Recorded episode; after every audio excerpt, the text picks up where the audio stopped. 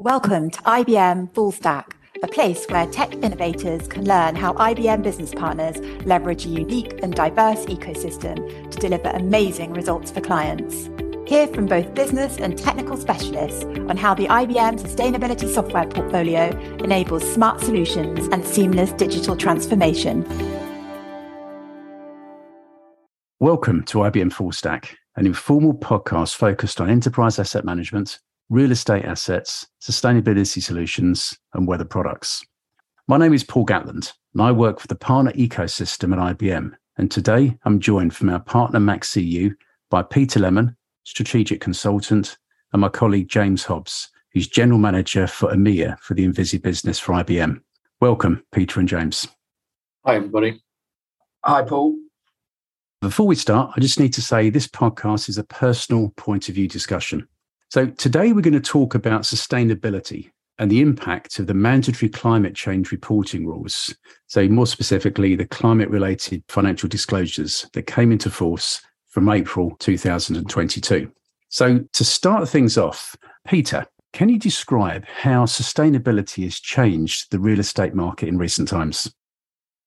Thanks, Paul. Sustainability is a key global issue for today's real estate markets. Real estate market is having to consider its approach to a number of challenges, including decarbonisation, greener construction, and lifestyle changes in the way we all live and work, particularly in light of the COVID pandemic.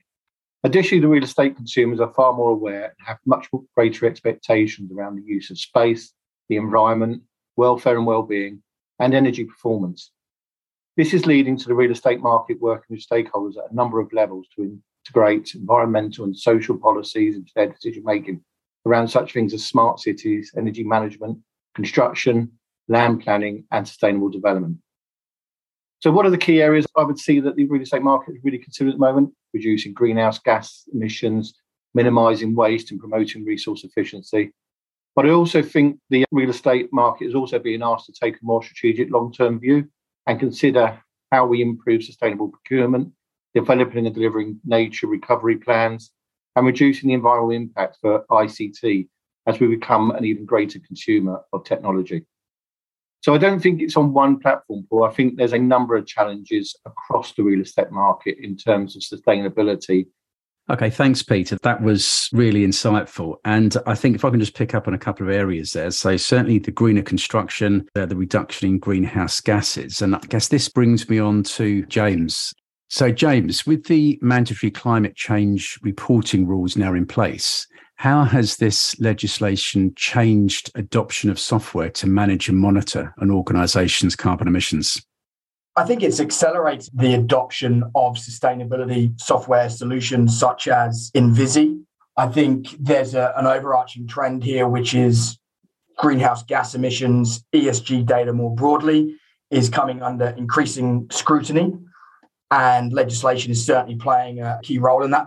So, the other trend that we're seeing in the market is increasing scrutiny on greenhouse gas emissions and ESG performance from investors who are now starting to use ESG performance as one of the metrics they look at when making investment decisions one of the other key drivers for the adoption of sustainability software solutions has actually been the number of organizations setting their own decarbonisation and net zero targets. We've seen an exponential increase in the number of organizations certainly setting net zero targets over the last 12 to 18 months. That's great, James. Thank you for that. And just for the benefit of anyone listening who doesn't understand what ESG actually means, can you expand on that? Yeah, of course. So ESG stands for environmental, social, and governance.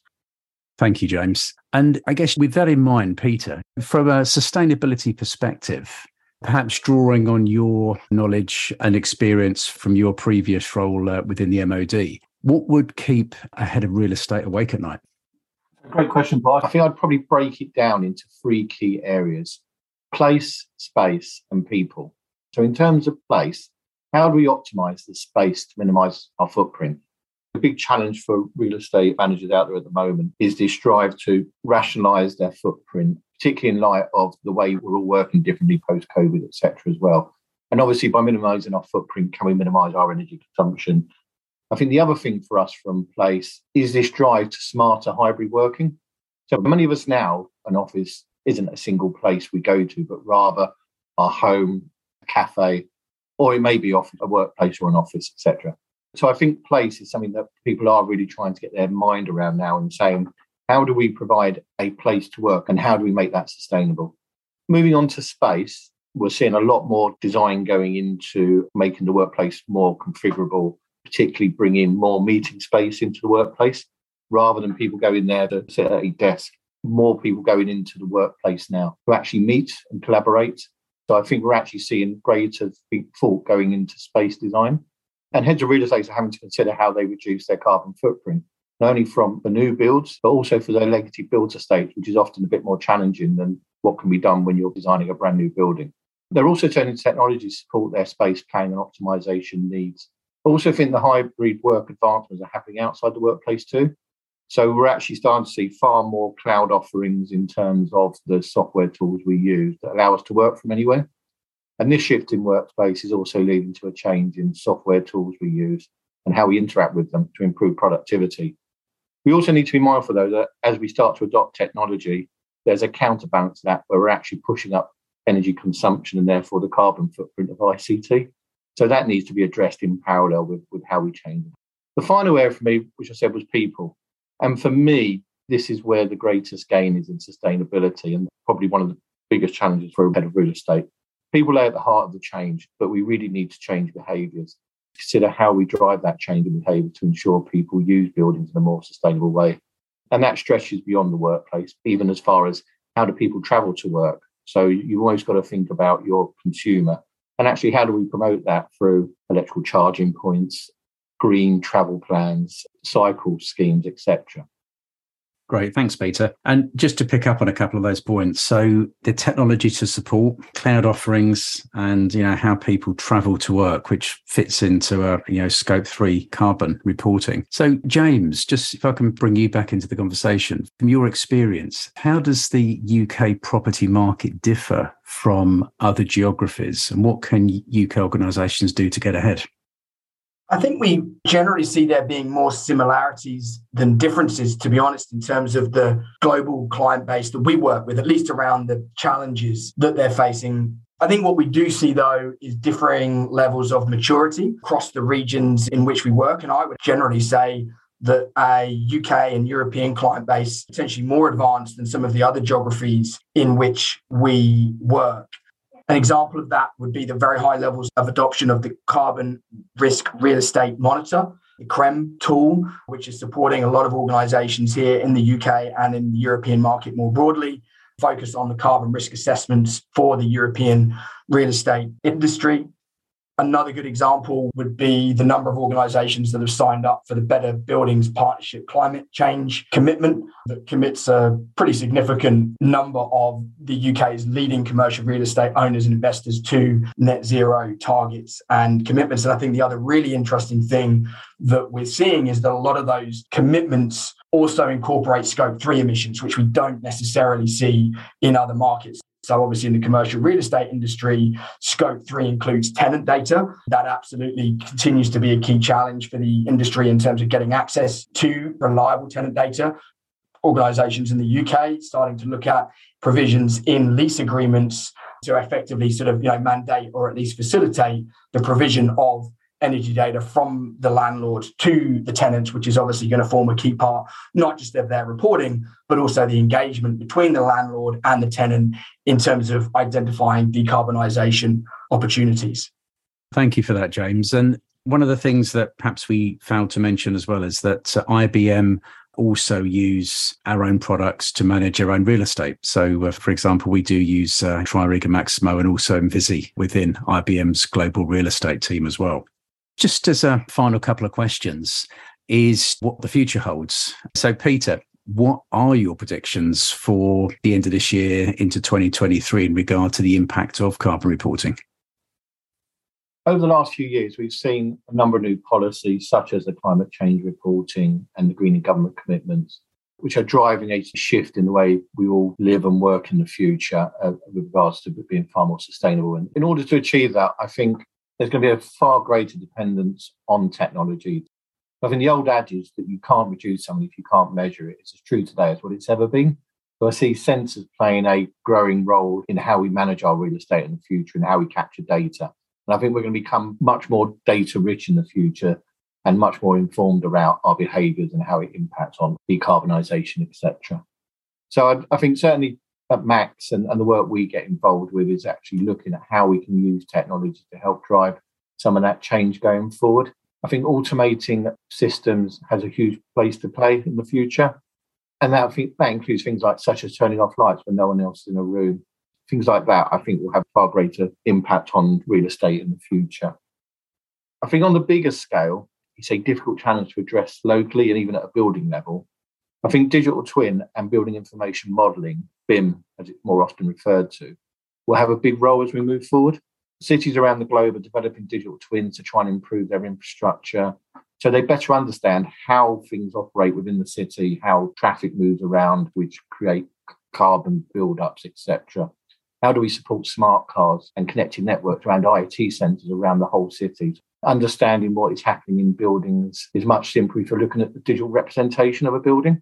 I mean, some of the things we've been involved in the past is around space booking, space utilisation, how do you close off whole areas of buildings they're not being used? And that would all require enhanced visualization, but user friendly. So I think this really is about making it easy for the end user consumer.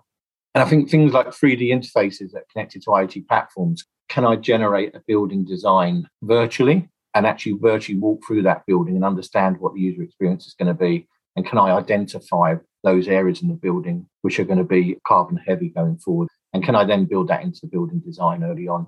And certainly I've seen that in the past where one of the last construction projects I was involved with, we had virtually walked through the whole building.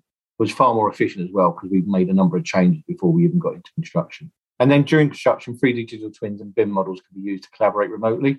So actually, rather than people traveling to the new building, how we reduce our carbon footprint by actually reducing the need to travel. So I think they would be the things I would see going forward we would probably argue that most of those things are, are around today, but have they really taken effect as yet? And I think over the next few years, I think we'll see far greater adoption of those digital means of how we can reduce our carbon footprints and improve sustainability. Uh, thank you, Peter. That was particularly interesting, especially your predictions around BIM and from a software perspective. James, if I could ask you the same question, you know, in terms of your predictions for uh, 2022, 2023 around the impact of carbon reporting. Yeah, absolutely over the last one to two years, we've seen an increasing focus on scope three emissions. And I think that will continue through 2022, 2023, and uh, beyond. One of the key scope three emissions for the real estate industry is obviously the embodied carbon within their buildings. And we see a lot happening in you know that space in terms of trying to account for the carbon that's already um, within the buildings in which we all use and, and work from today and obviously informing decisions around new buildings and refurbishing buildings, obviously needing to kind of take into account the carbon that already exists. And I think what we expect to see probably longer term is a move towards operationalizing sustainability. So, IBM, we talk a lot about turning ambition into action. And one of the ways in which we're looking to do that is through integrating core operational management systems like IBM Tririga, an integrated workplace management system, with reporting platforms such as Envizi to create a continuous feedback loop between the operational platforms that we're using and then the reporting platforms like Envizi that sort of feed in to the greenhouse gas emissions and ESG reporting that we've been talking about. And through that integration, be able to inform the actions that you could be taking to improve performance and also enabling you to track the savings that are being realized. Peter and James, thank you very much for your time today. If anyone wants to connect with either of you after this podcast, then your contact details are available in the description on the podcast. So, again, thank you very much. You have been listening to IBM Full Stack. If you want more information on how to join our tech ecosystems as a business partner, or if you have further questions about how IBM AI applications can help your business, please see the contact details in the description.